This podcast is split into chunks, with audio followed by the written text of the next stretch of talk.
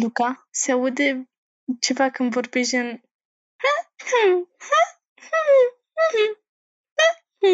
What?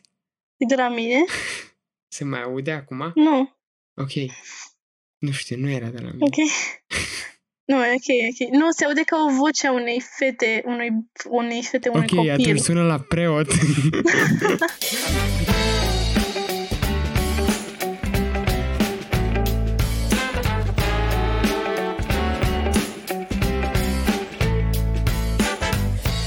Salut, eu sunt Luca Iar eu sunt Maria. și asculți Între Cadre, un podcast săptămânal în care discutăm despre un film bun și deosebit, însă digerabil și captivant.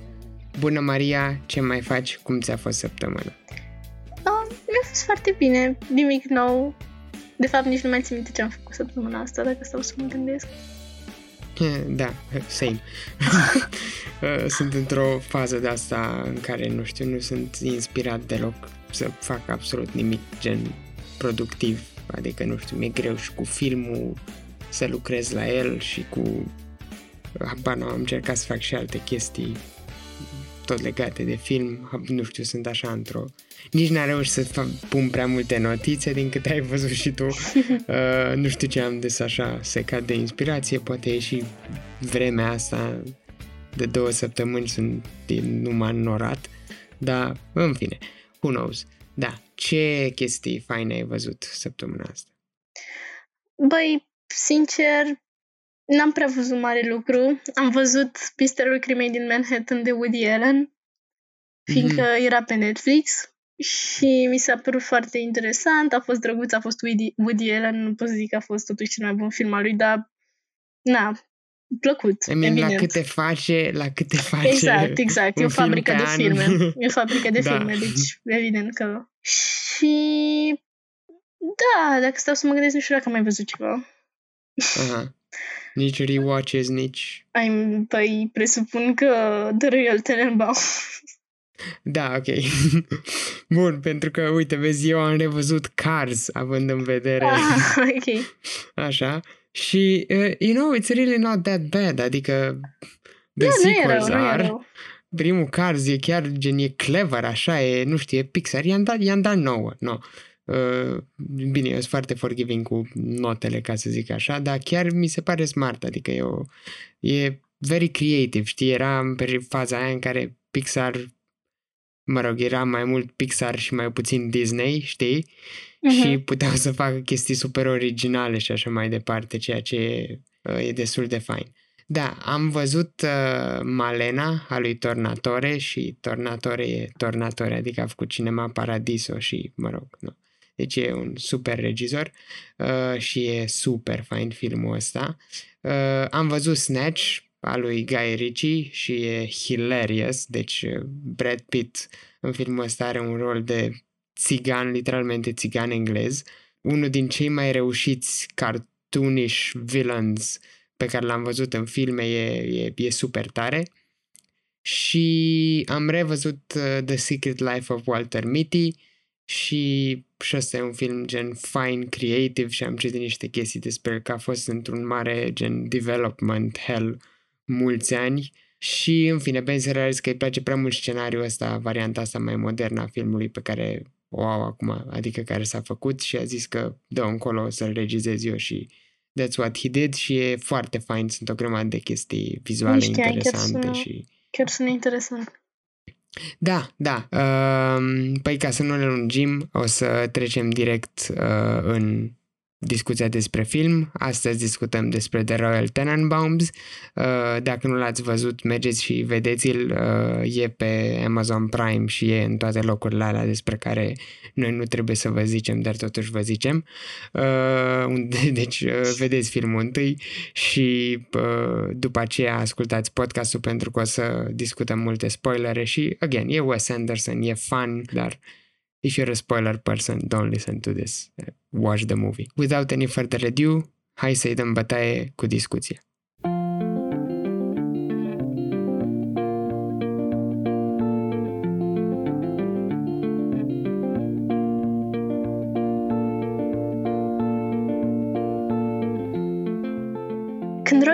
Royal Tenenbaum află că soția sa înstrăinată vrea să se logodească cu un alt bărbat, la 22 de ani după despărțirea Roll, Royal urmează un plan întortocheat pentru a-și câștiga familia înapoi și se preface că este pe moarte.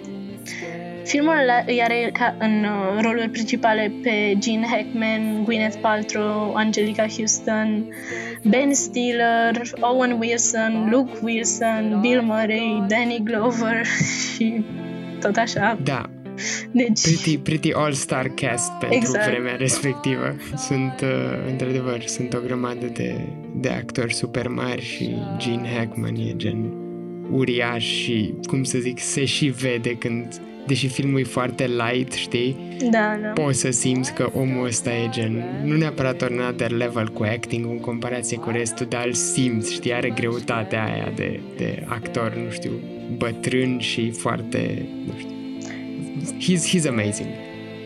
Da, chiar este. E regizat de Wes Anderson, în caz că nu știe cineva. Așa, da. Și e scris de Wes Anderson și în de caz că Owen nu e Wilson. evident. Da.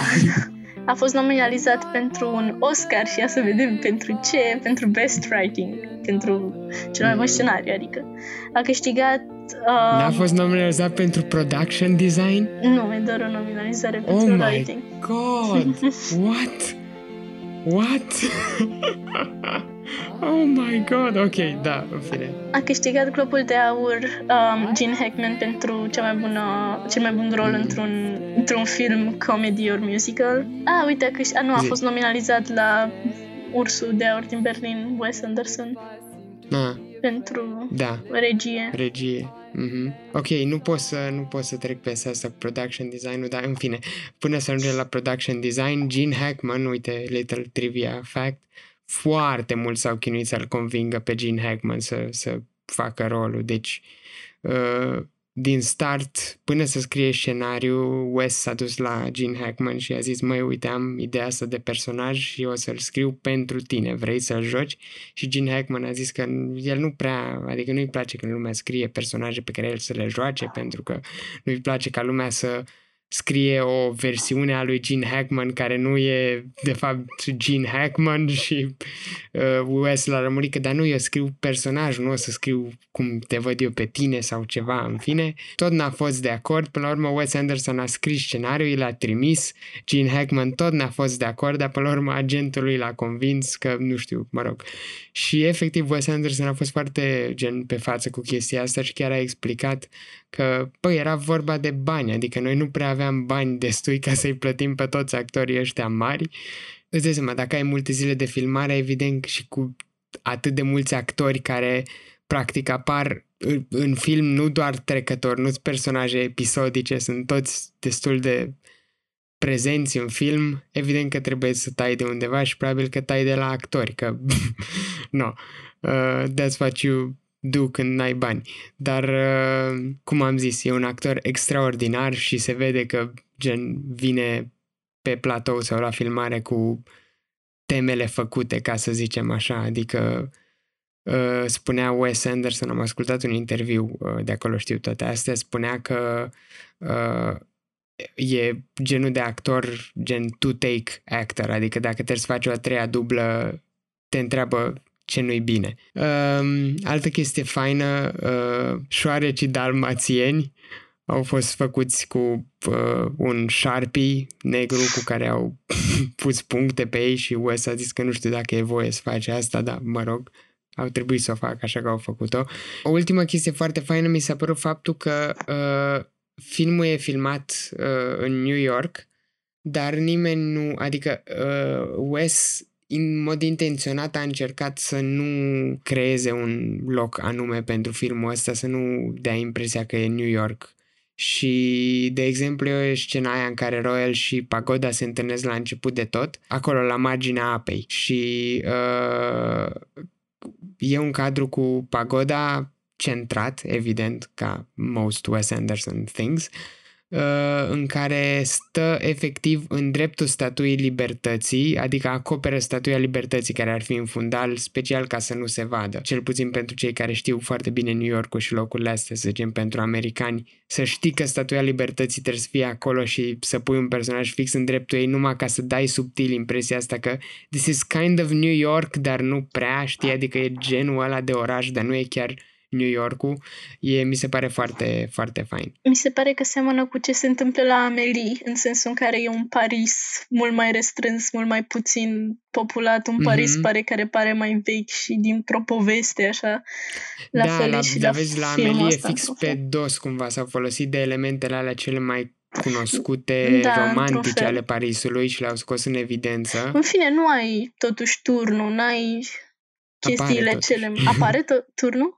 Da, e A, într-un la cadru, în început, fundal, poate, în sau- Montmartre, se vede de pe deal, departe. A, s-ar da. putea. Da, nu, nu Da. am ținut minte. Da, vezi, e tot, e bine, adică sunt perfect de acord cu ce zici, dar vezi, la Amelie au făcut fix pe dos chestia asta, adică Mhm. au vrut să facă Parisul, dar au vrut să facă Parisul ăla din capul turistului, practic. Da, da, da. Din... Turistului care n-a fost la Paris.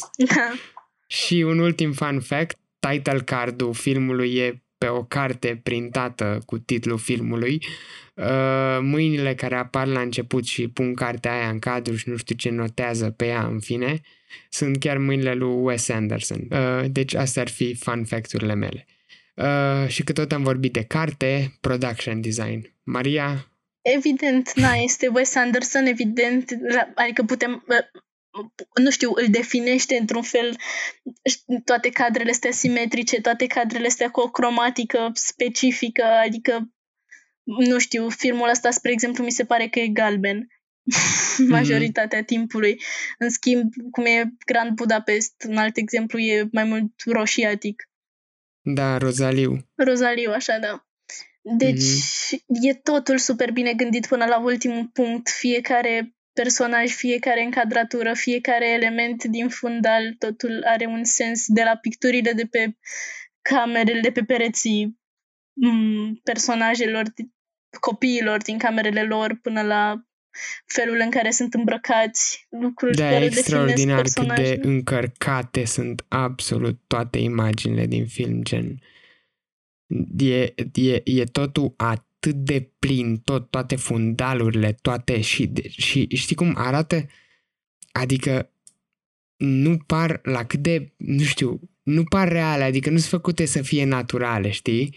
Să pară să nu, să nu-ți sară în ochi, știi? Adică sunt specifically made să fie super evidente și toate chestiile astea cât se poate de ciudate. De exemplu, uh, la un moment dat în toată scena asta de introducere cu nu, introducerea personajelor, e un cadru cu Margot când e mică și stă în pat.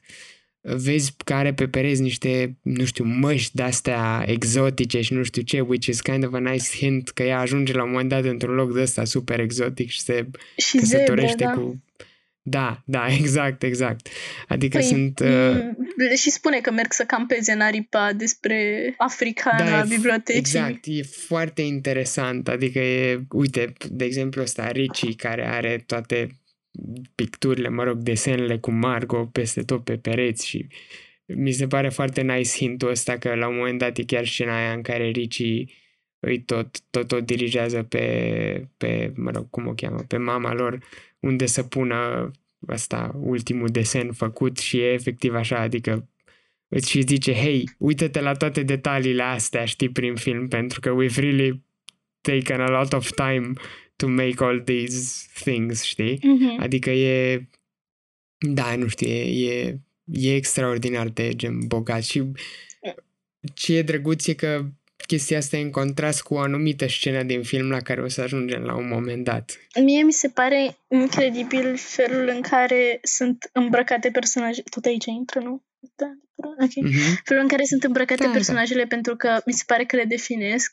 Adică, spre exemplu, Chess, prin stilul lui mie, mi se pare că e fix fapt, adică se vede exact anxietatea și uh, personalitatea asta lui vulcanică prin trainingul ăla roșu Mhm. Adidas. Margot, Da, toți sunt îmbrăcați la fel în tot filmul. Da, almost. da, ca niște personaje de desene animate. Margot Exact. are același stil din copilărie și ai putea să zici ori că se cunoștea pe ea de când era mică, pentru că na, e clasică faptul, detaliul ăsta că copiii în filmele lui Wes Anderson sunt adulți, iar adulții se comportă ca niște copii, în general. Mhm. Dar Da, da. ea, adică prin... Mie mi se pare că Margot se vede, deși este ce se preface, se preface, pretinde că este cea mai depărtată de familie, mi se pare că iubește foarte mult și mi se pare că descoperi chestia asta prin felul în care se îmbracă, fiindcă are, mi se, pa- în opinia mea, rochia de tenis, mi se pare că îl reprezintă pe Ricci. Um, Mhm. Geanta B- uh, Birkin Hermes Peg, care este cele mai, una dintre cele mai clasice piese de îmbrăcământ de ge- geantă care spune statusul din lume, e, o reprezintă pe mama ei, pentru că o Mhm. vedem pe Angelica purtând exact genul ăsta de jeans de-a lungul filmului și asta este un element pe care îl împrumută și Margot.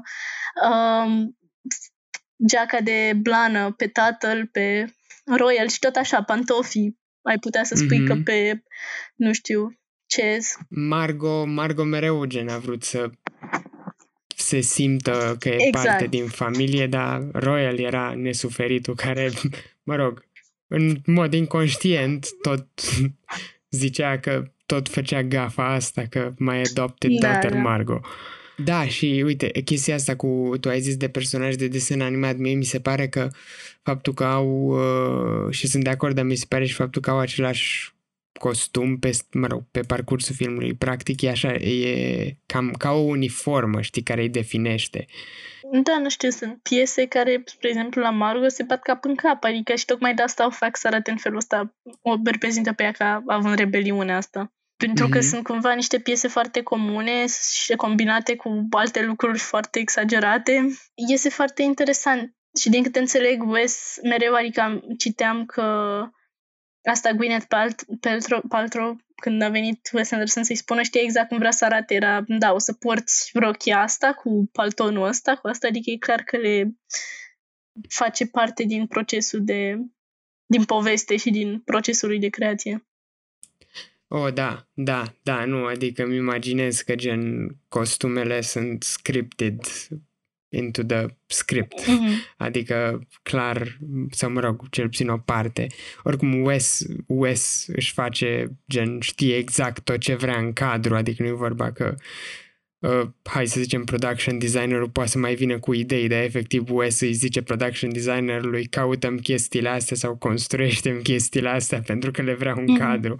Big credit goes și la ăsta, cinematograferului, uh, deci regizorul, director de imagine, DOP-ul lui Wes Anderson, uh, uh, Robert Yeoman, cred că îi pronunț bine numele, sper, uh, care e, adică, cum să zic, uh, cred că tipul ăsta uh, e și gen operează nu știu, așa se zice în română, nu știu, în fine, e operatorul la cameră, deci el filmează și așa, nu are un operator sau ceva și uh, el face toate mișcările astea precise și care au devenit super clasice pentru Wes Anderson și no. felul în care reușește Wes Anderson să lege uh, uneori în cadre separate, de fapt, uneori în cadre separate, dar alte ori în cadre hai să zicem, destul de lungi, știi, și continue, ca și cum ne-am uitat la o piesă de teatru, mm-hmm. felul în care reușite să treacă, știi, de la o, nu știu, o informație la alta, la o stare la alta, știi, fără să taie, e, e gen, nu știu, excepțional, e kind of, cam așa face și Spielberg, dar Wes Anderson are un stil mult mai evident în sensul ăsta. Mm-hmm. Și apropo de chestia asta, uite, începutul filmului în care practic toți sunt uh, introduși toate personajele, vezi fiecare e prezentat pe rând, sunt în cadre separate, știi, și vezi că sunt dezbinați.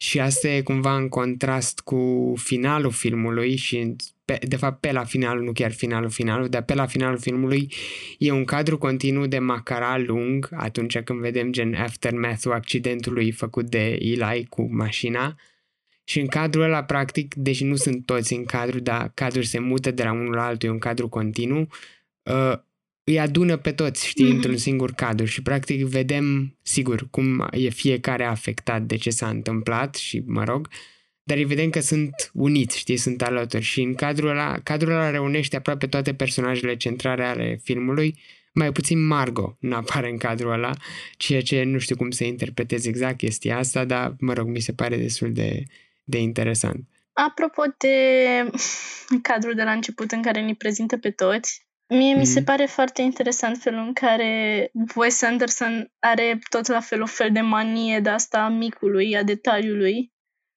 Adică e într-un fel tipicar cu filmele lui. Chiar comparam cu tine, Adineauri, faptul că mie mi se pare că seamănă cumva ca tonalitate în anumite moduri cu Amelie. Și mm-hmm. nu doar pe ce spuneam înainte, ci și pe detaliul ăsta, pe a, concentrarea asta pe detalii, pe lucrurile mici. Ceea mm-hmm. ce se întâmplă și aici și deși la prima vedere, cum spuneai și tu, nu par uh, importante, ca și cum ne oferă niște bucăți de informație fără absolut niciun sens, mai târziu încep să se pună toate cap la cap ca să creeze personajele.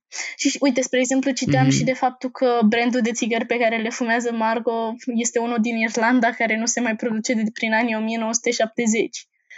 N-aș fi avut cum să oh. știu chestia asta. Dar adaugă uh. din nou la misterul personajului ei, pentru că tocmai asta e Margot, nu...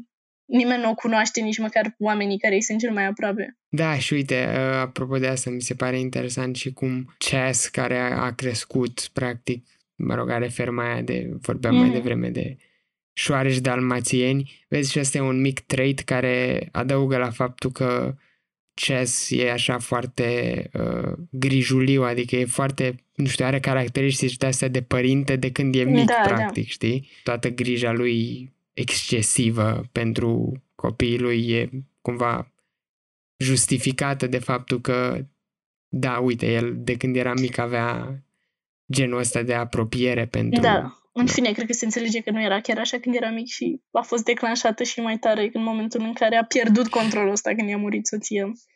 Că și da, Royal da, îi evident, evident. Că... Doamne, da, vezi, uite, apropo de, de tonul ăsta săltăreț al filmului, uh, mă rog, sau hai să zicem, de faptul că filmul e foarte pestrit și cum filmul trece de la un ton la altul, mi se pare gen Adică ar putea să o dea în bara atât de grav filmul, având în vedere că e atât de inconsistent, uh-huh.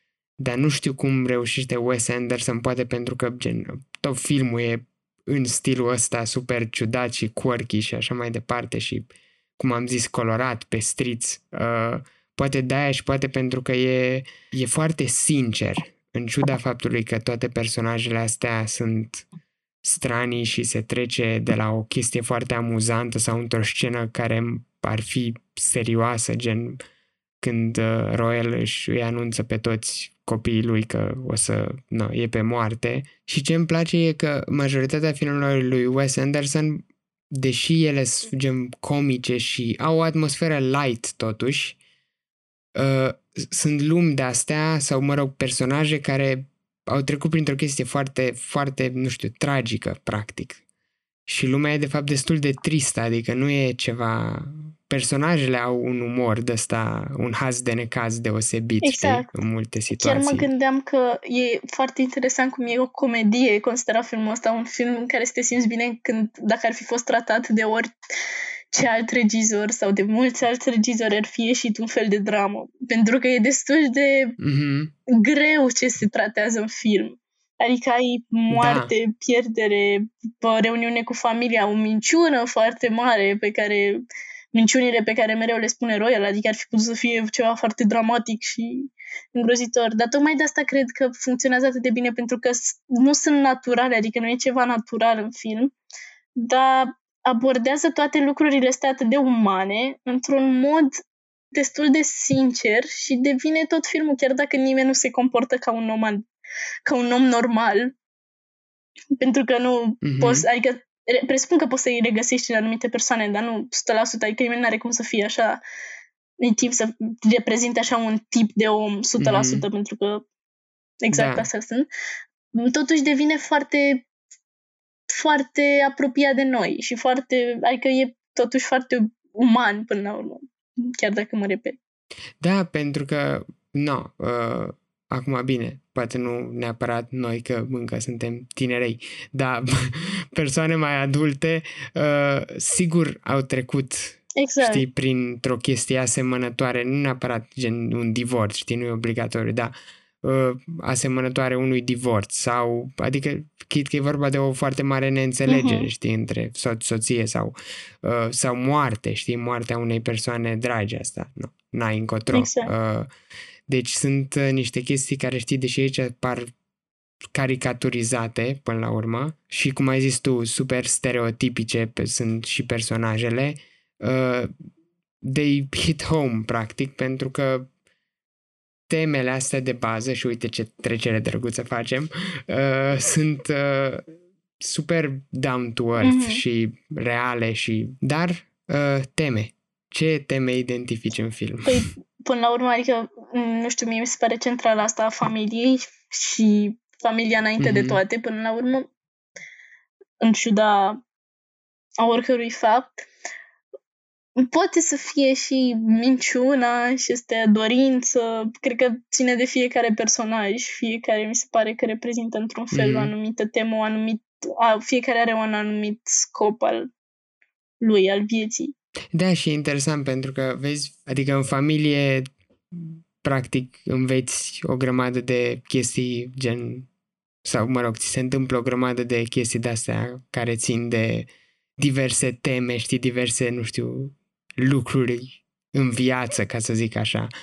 Adică, no, singurătatea, știi, poate fi o chestie, bine, și e în film, evident, uh, cum ai zis și tu asta, cu minciuna, uh, eu aș zice că, uite, compasiunea e clar o, o chestie super prezentă, înțelegerea, știi, pentru alte persoane, tot în zona asta cu compasiune, mm-hmm. depășirea obstacolelor, știi, și asta e o chestie mai ales, uite, foarte prezentă în cazul lui Chas, știi? Adică sunt toate chestiile astea, știi, cu depășirea obstacolelor, dar mie mi se pare că cumva, știi, central, da, într-adevăr, mult mai cuprinzătoare ideea asta de familie, da, cea mai evidentă chestie sub asta cu familia e iertarea, știi? Mm-hmm. Ah. Uh, pentru că până la urmă toate personajele la final ajung să se, să se ierte. Bun, păi hai să trecem la chestiile specific. Cu, apropo de prima secvență, toată scena asta de introducerea personajelor, tu ai zis deja ceva de Margot, dar uh, de Chess și Richie, uh, nu știu, mai ai niște chestii de astea de quirks, chestii specific? Um, mi se pare interesant, adică toate persoanele astea au avut, toate personajele astea au avut uh, cel mai important punct al lor, al vieții în copilărie. La asta încearcă toate, mm. practic, să ajungă din nou, pentru că pentru, adică am putea să explicăm faptul, motivul pentru care nu se maturizează complet e pentru că sunt conștienți de faptul că au avut cel mai important punct al lor în copilărie și de atunci mm. au stagnat într-un fel și nu vor, li se pare probabil că acest creștere nu e... Da, și ideea aia că erau considerați super exact. genii în copilărie și... Adică nu mai sunt da. importanți, nu mai contează odată ce cresc, nu mai sunt considerați super ce. Mm-hmm. Din punct de vedere quirks, adică îl avem pe Ricci care este motivat, adică practic de Margo și de și îi place foarte mult tenisul cu cariera lui eșuată de artist. Nu știu, mie mi se pare cel puțin mm-hmm. Margo e personajul meu preferat în film, dar am vorbit așa mult pe, despre ea. Da. Mi se pare că e foarte interesantă din multe puncte de vedere. Și ceilalți mm-hmm. mi se mhm. pare interesant, dar Margot mi se pare mai... Un alt personaj de stat tipic al Wes Anderson, în sensul că mereu ai pe cineva care, ok, toate personajele sunt quirky, dar după aia ai un personaj care este the actual definition of gen weird quirk și ăsta ar fi Dudley, care e ăsta copilul ăsta care are niște probleme și uh, ăsta, cum îl cheamă, personajul Bill Murray efectiv îl studiază și scrie cărți și așa mai departe, dar care din nou e, uh, e folosit și pentru comic relief, dar mi se pare că Dudley are o profunzime de asta nu foarte evidentă, dar pe care o mai are niște momente în care e destul de, de, de profund, de, în fine. Uite, o chestie de directing ca să avansăm cu, cu notițele sau și cinematography, spre dezbire de stilul ăsta, adică de fapt în contrast cu stilul ăsta super uh, precis și pristin și mișcări line de cameră și compoziții perfecte și așa mai departe. Scena aia cu evacuarea casei de la început când Chess simulează un de asta, un fire alarm, un incendiu practic, uh, e toată trasă din mână, super multă agitație, e foarte multă mișcare și chestia asta revine și ulterior în film când uh, Chess fuge după Eli care aproape i-a lovit copiii mm-hmm. la mhm. final de tot cu mașina. Deci uh, e foarte bine folosit contrastul ăsta handheld în film și, și nu știu, e foarte gen, evident da. și powerful și funcționează. Cum spuneam că este un film al detaliilor și întotdeauna se întâmplă ceva în cadru, iar de multe ori se întâmplă chiar mai multe lucruri. Este un punct pe care l-am observat și eu și Luca. E o scenă în care Ethelin este cerută de în căsătorie de către ăsta... Da, nu știu, uh, Henry, Henry îl Henry. pe personaj. De către Henry, este Așa. cerută în căsătorie de către Henry și în momentul ăla pagoda este pe fundal își dă jos căștile, adică e clar că nu ascultă nimic în ele oricum și începe să se, să-i privească, iar următoarea scenă este cu Royal, când se duce să-i spună că este cerută în căsătorie de către că mm-hmm. Ethelyn este cerută în căsătorie de către Henry.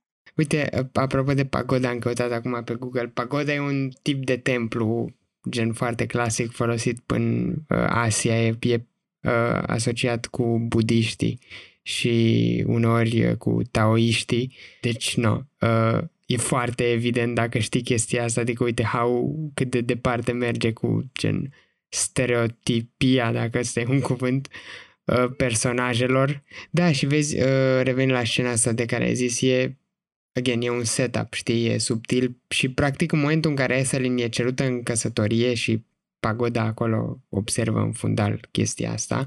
Efectiv, asta e intriga filmului în clipa asta, adică exact. this basically sets off tot ce urmează, pentru că Royal vrea imediat să, nu, îi se pare inacceptabil și vrea să, să revină, pentru că, nu, până la urmă lui îi pasă foarte mult de, de familia asta, știi? Uh-huh. Da, faptul că a rămas copil și face niște gafe de-astea oribile până la urmă, au dus, adică au adus situația în care, în stadiul în care o vedem la începutul filmului, mă rog, după începutul filmului. Și apropo de Royal, vreau să mai zic că e, adică faptul că el mi se pare că o scenă în care se vede cu adevărat cât de mult, adică trage de sfor pe lângă faptul că îl controlează pe Pagoda și na, întregul ăsta, mm-hmm. adică e și, sunt chestiile astea subtile în care se întâlnește cu aia mici al Nu mai țin aminte scena asta de, fiindcă am mai văzut filmul ăsta de cel ah, puțin da trei sau patru ori, că e da, da e eu. foarte plăcut.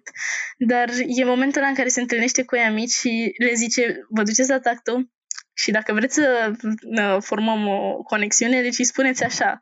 Și după aia, exact. e la scena în care ăștia mi se duc acolo și sunt, a, că am vrea să îl cunoaștem, că, că ar fi, exact, asta ar fi da, vreo da, mama. Și... Adică e... Exact, simți că cuvintele da, lui Royal, da, da. adică nu... E, mi se pare... Și uite, uite, uite, scena aia când vine la copii, ei sunt acolo și nu știu ce fac, în fine, bodybuilding sau whatever.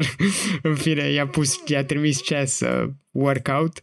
Uh, vezi ce mișto e faza că Royal uh, și ăștia sunt despărțiți de gardul ăla din sârmă uh, și iar e faină ideea asta, știi că sunt, e ceva care îi separă mm-hmm. practic, știi, literalmente, dar și e, e foarte drăguț așa ca și, nu știu, visual elements ce cum construiesc chestiile astea și cum le pun în contrast prin film. Iar ceva subtil, dar, again, it's Wes Luca, Anderson. se aude ceva când vorbești în...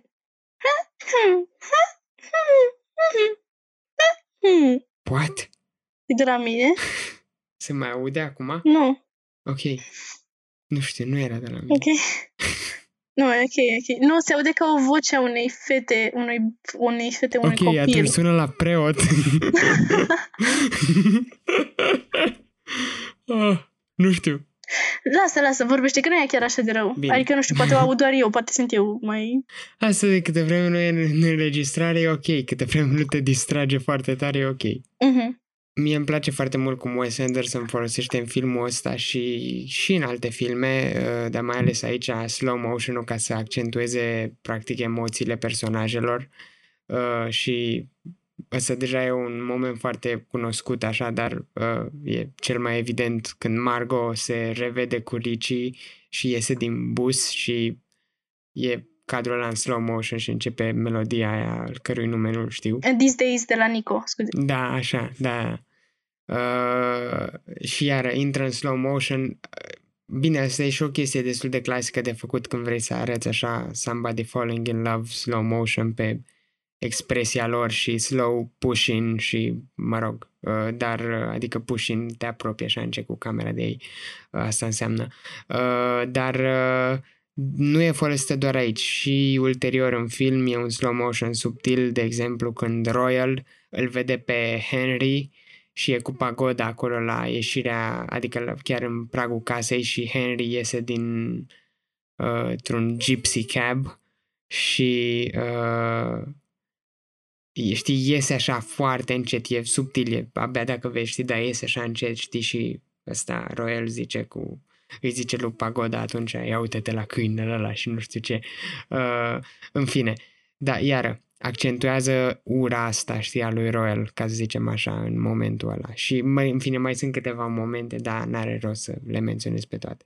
Cum spuneam, mie mi se pare că Margot este, adică e unul dintre personajele mele preferate din toate filmele ever. Și e și, adică e destul de comună, e clar de ce mi este preferată, dar motivul pentru care pot să spun că mă satisface atât de tare personajul ăsta. E scena în care avem revelație despre viața lui Margot, în care acel uh, spion angajat aduce dosarul cu toate lucrurile care i s-au întâmplat în viață. Și mi se pare că exact asta face foarte bine Wes Anderson aici, pentru că oamenii au fascinație, au dorința asta foarte mare să fie cumva, să aibă o viață ascunsă, să-i surprindă pe ceilalți cu toate lucrurile astea incredibile pe care le-au făcut, mi se pare ceva puruman și exact asta reprezintă Margot, un fel de parte sălbatică a fiecăruia, mi se pare o dorință din asta, e apogeul de edgy și quirky și special. Mm-hmm. Și e un personaj foarte fun și cred că de-aia mi se pare că e adică de-aia este unul din personajele mele preferate și în același timp, deși e cumva tratat într-un fel fan așa și jucăuș, e destul de, adică are destul de multe are profunzime. Mm-hmm. Și are motiv de multe ori și tot la fel, nu știu, mi se pare completă. De aceea scena asta cu, în care aflăm toată viața asta nebună pe care a adus-o Margot până acum, mi se pare, e una din preferatele mele din tot filmul. Da, uh, cred că scena mea preferată din, nu știu, din film e, sau nu, nu știu neapărat dacă aș pot zic și pe... Mie îmi place foarte mult cum, again, cum joacă Gene Hackman mm-hmm. și e faza aia când îl confruntă practic pe Henry în bucătărie atunci și vezi, se simte așa stăpânul casei, da, și ăla, ăla e momentul în care uh, Henry, știi, și începe să-l bănuiască pe Royal că e escroc și așa mai departe, știi? După jumătatea asta a filmului, lucrurile devin despre copii, despre familie și imediat după punctul ăsta de jumătate uh, al filmului, poate ăsta e mai degrabă worst of the worst, deși, mă rog, it's debatable, e faza cu Ricci care se încercă să se sinucidă, știi? Mm-hmm. Uh, da. Și uh, am ajuns și la scena asta. Uh, vezi în contrast cu restul filmului, totul e foarte rece. Uh, baia aia în care se sinucide Ricci e foarte goală, n-ai deloc chestii în fundal, nu e deloc plină, doar pereții ăștia alb cu albastru, mă rog, gresie albă și tapet albastru și e cadrul ăsta cu Ricci care, mă rog, practic din oglindă, ca să zicem așa, uh, iar centrat, mă rog, uh, și îl vedem cum își uh, taie barba, își taie părul și așa jump cuts, știi, la, la o scenă și e Needle in the Hay, mm. melodia pe fundal și are ritmul ăsta care cumva uh, întrerupe cursivitatea filmului. Uh, dacă până acum totul era format ba din cadre foarte ritmice și bine, cum să zic, uh, care, de, care trec fain și lin, știi, de, de la unul la altul, sau cadre lungi, cursive, știi, scene care se întâmplă într-un cadru întreg, zicem pe la început că Wes se pricepe la chestia asta. Uh, aici sunt jump cut astea care nu sunt gen tăiate pe ritmul muzicii sau ceva, sunt complet întâmplătoare, e foarte, uh, foarte, nu știu, it really jumps out cumva, știi, scena și e intenționat făcută ca să accentueze momentul ăsta devastator, ca să zicem așa. Da. Și mie mi se pare că este unul din momentele astea în care se face un fel de, adică se o întoarcere la 180 de grade pentru personaj, pentru că mm-hmm. îl avem pe omul ăsta care a stat în marina atâta timp și care arată super neîngrijit din cauza asta, adică cu barbă, cu părul lung, adică nu neapărat neîngrijit, că depinde de preferință, adică mie îmi place cum arată, da. am să mint, înainte să se radă și să se... Da, și să preia lucrul lui Băsescu de marina. Și, da, și e punctul ăsta în care se mai întâi se tunde, se rade și pentru o secundă te întrebi oare de ce face asta? Adică, într-un fel se explică prin faptul că probabil voia să arate bine după ce murea, ceea ce e destul de macabru, dar da. um, mie mi se pare că adică e un fel de trope ăsta de al tăierii părului în film foarte mm-hmm. des în sensul în care înseamnă o schimbare în caracter, în personaj și având în vedere că n-a murit, cred că putem să interpretăm ca asta și acum avem, nu știu, un Mulan când își taie părul, devine bărbat, practic. Avem în Gone Girl când se tunde parcă și e schimbarea asta de identitate din nou, adică sunt niște puncte de astea mm-hmm. definitorii pentru personaj, tăierea părului. Și aici mi se pare că e cumva același lucru. Pentru că după tentativa asta de suicid, cumva Ricci câștigă fata după 30 de ani. Dar e totuși, nu știu, e foarte e, sensibil. Macabru. Da, e macabru, dar e sensibil într-un fel și... Da, da. Până la urmă are, să ne gândim că totuși până la urmă are un final fericit, deci e ok. Mm-hmm. Asta cred că e totuși cel mai dark moment din toată gen... Da. Cariera lui Wes Anderson, adică nu cred A, că... Mm-hmm. Nu știu. Că n-am am văzut. văzut. Da. Cred că asta e, de fapt, apropo de asta, cu personajul care schimbă lucru. Ăsta e, cred că, singurul personaj care pe parcursul filmului își ajunge să-și schimbe costumația, să zicem așa. Mm-hmm. Știi? Da. Deși am impresia că ulterior, după ce trece prin toată asta și scapă și e în costumul ăla alb și mă rog, e scena aia din cort cu el și cu Margo și... Da, ulterior când vorbește cu Royal și uite aici îi spune de faza cu Margo, deci deja e tuns și așa mai departe, iar ales are sacoul ăla clasic al lui pe el. Uh-huh. Deci, uh, vezi, mereu se revine la ideea asta că deși personajul ăsta, vezi, a avut uh, momentul ăsta de super, mă rog, dramatic și așa mai departe, în sfârșit a reușit să o câștige pe Margo, știi, dar după aia trebuie să accepte că viața te să revină la normal, știi, la cum era da. înainte. So mm-hmm. he dresses back. Sigur, s-a tuns, ceva s-a schimbat și asta mi se pare că e foarte nicely reflected și nu numai la el, de fapt la toate persoane, personajele și de faza aia cu Mordecai, știi, când se întoarce la final și zice că parcă are mai multe pene albe și uh, așa mai departe și explică că uneori când sunt traumatizate păsările pot să pățească chestia asta, ceea ce Adică, uite, trauma mi se pare că e o chestie destul de prezentă în, în film și, mă rog, la Chess e da, cel da. mai evident. Nici, până și Eli, Eli n-are părinți, Eli a fost crescut de mătușă sau ceva, știi? Uh-huh. Și e interesant cum, adică bănuiesc că mătușa lui a murit între timp pentru că Eli începe să-i trimită, îi tot trimite clipping-urile da, da, da. alea și așa, extractele uh, mamei. Lui deci Eli, da. Eli e mai Tenenbaum decât uh, au ajuns Tenenbaum și să fie, practic. Exact. Tot legat de asta, de faptul că acceptă, începe să se îmbrace, cum ziceai și tu, după ce are dansul ăsta cu moartea, nu știu cum să numesc. Avem da. o scenă foarte cumva plăcută, e cea în care fumează Margot cu Ricci pe acoperiș, când, exact mm-hmm. când dau pasărea în mână de care spuneai da. adineauri.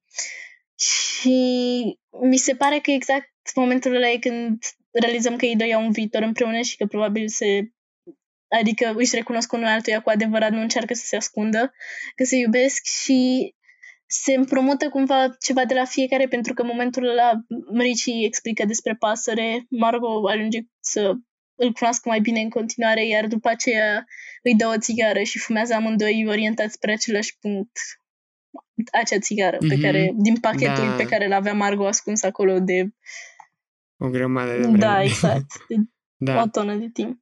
Ceva mai devreme de faza asta e momentul în care uh, Royal ajunge la uh, vrea să, după, evident, deci tot după middle point-ul ăsta, tot după moartea, mă rog, tentativa de sinucidere a lui, uh, a lui Ricci și așa mai departe, la un moment dat Royal încearcă să, să se ducă la întâi la copiii lui Chaz și îi cheamă tot așa la, uh, la cimitir și e cu florile în mână și uh, apare și Chaz la geam, știți, și trântește geamul.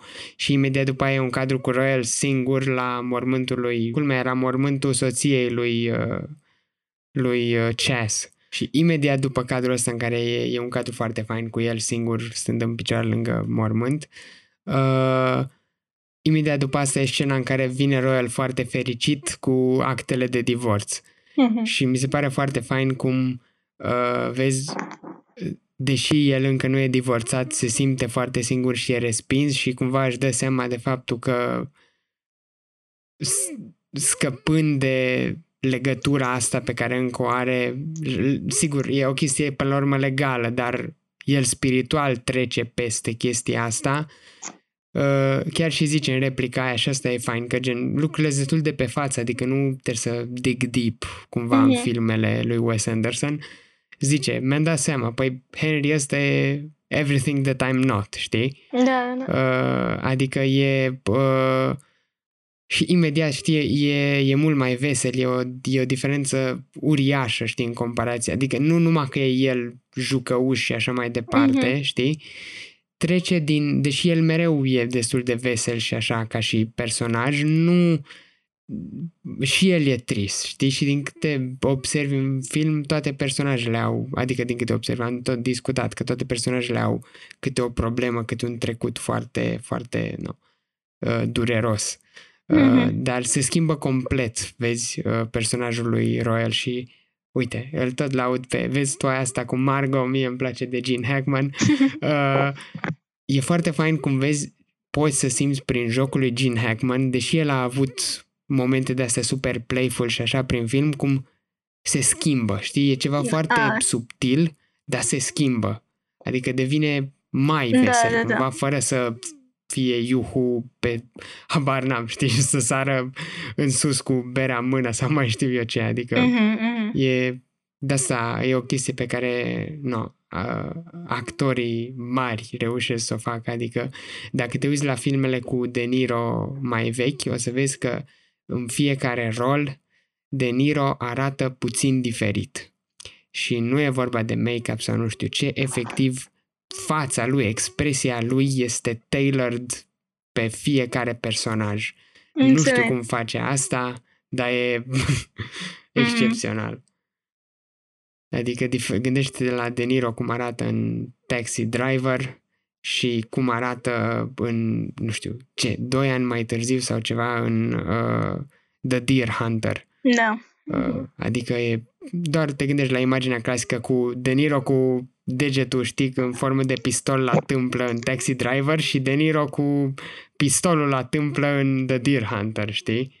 Da. La faza cu Russian Roulette. Adică e complet altfel și după aia un an mai sau doi ani mai târziu în Raging Bull. Acolo, bine, eu și făcut ceva make-up, dar iară, completely different, adică e, în fine, great actor. Și dacă tot am ajuns la asta, în fine, e iar alt moment dramatic, ai zicem punctul culminant al filmului, deci nu cred că poți să zici neapărat, e faza când Henry și cu pă, asta cu uh, soția lui Royal uh, în sfârșit se căsătoresc, practic, și uh, vine Eli nebun și, mă rog, aproape că lovește copiii și e tot momentul ăla dramatic în care cade și preotul pe scări și, în fine, uite, aia e, cred că ultimele personaje, știi, care se schimbă în film. Sunt Chas și și Eli, știi? Da, da, da. Uh, amândoi își dau seama că au nevoie de, de ajutor și după aia e cadrul la lung de care am zis și la început.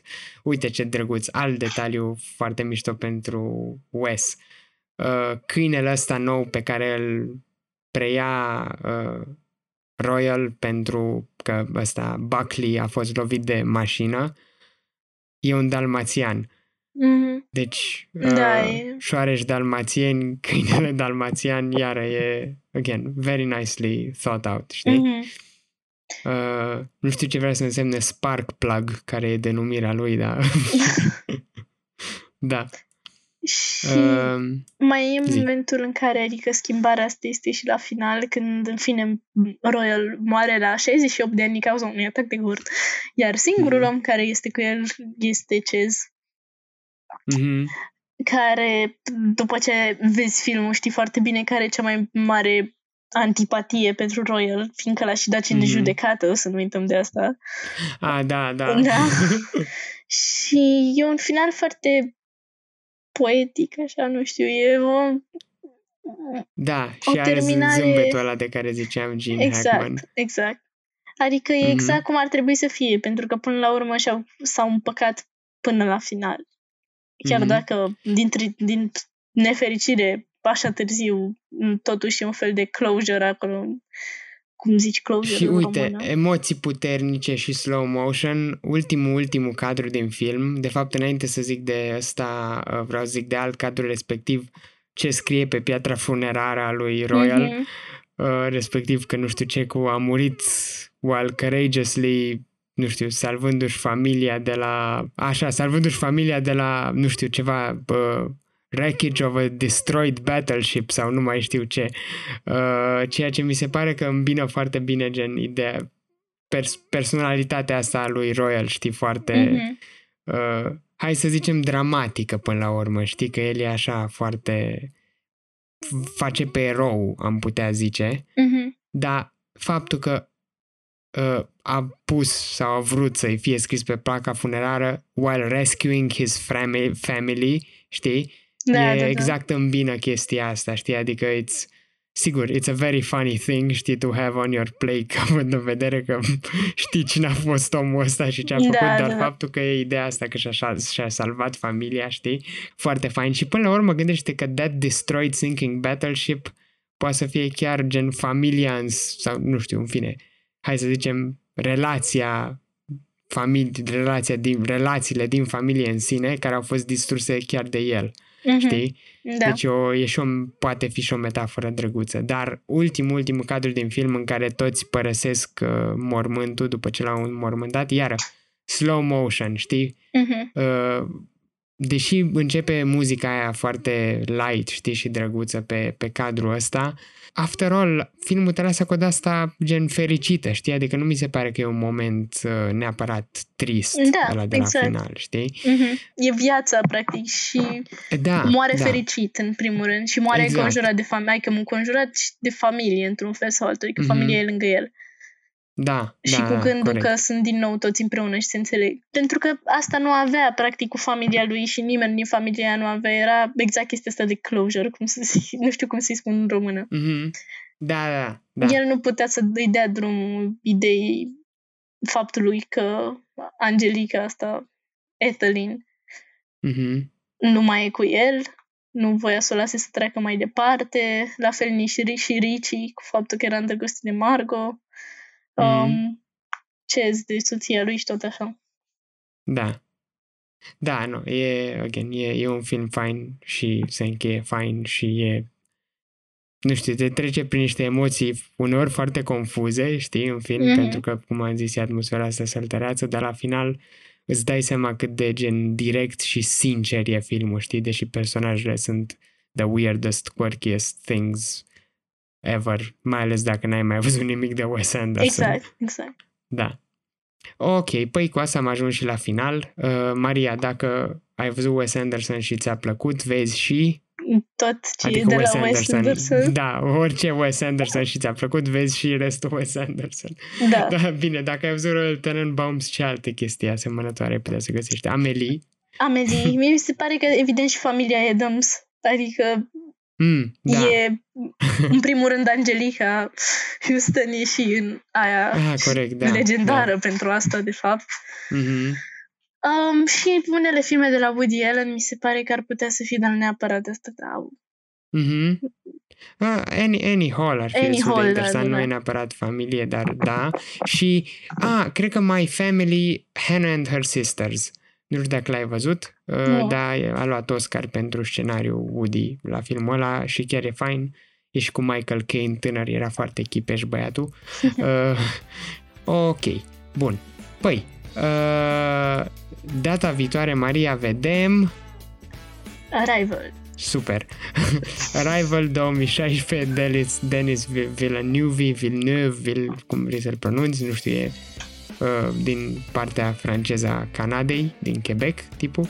Uh, în orice caz, Arrival e foarte mișto, uh, nu e nici pe HBO, nici, nici pe HBO, nici pe Netflix, dar știți voi de unde îl mai puteți vedea și dacă vreți să fiți uh, oameni cu minți, puteți să-l închiriați cu 4 dolarași verzi de pe uh, Amazon Prime. Uh, e un film foarte fain.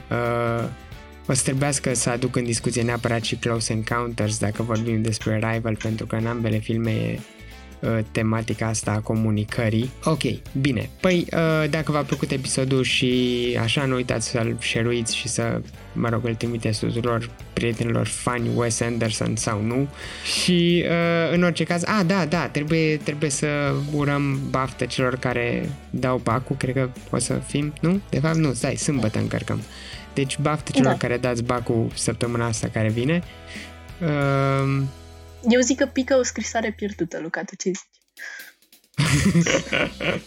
da, eu sincer nici nu știu toate chestiile care se dau la bug, deci ok. da. Uh, în fine, uh, să nu mă audă profa de română. În orice caz. Um, da, uh, nu uitați să ne urmăriți peste tot pe unde ascultați podcasturile. Dacă ne ascultați de pe iTunes sau Apple Podcast, lăsați-ne un review că face bine pe acolo la, mă rog, visibility și whatever. Și uh, până data viitoare, uh, dați bacul cu bine uh, și vedeți cât mai multe filme ca să vă mai și relaxați fix înainte de bug, dacă așa prinde, prinde bine și un pic de pauză. Eu așa am făcut la examenul dintre a opta. Uh, așa că vedeți cât mai multe filme bune proaste că n-au cum să vă strice. Ne auzim. Ceau, ceau! Pa!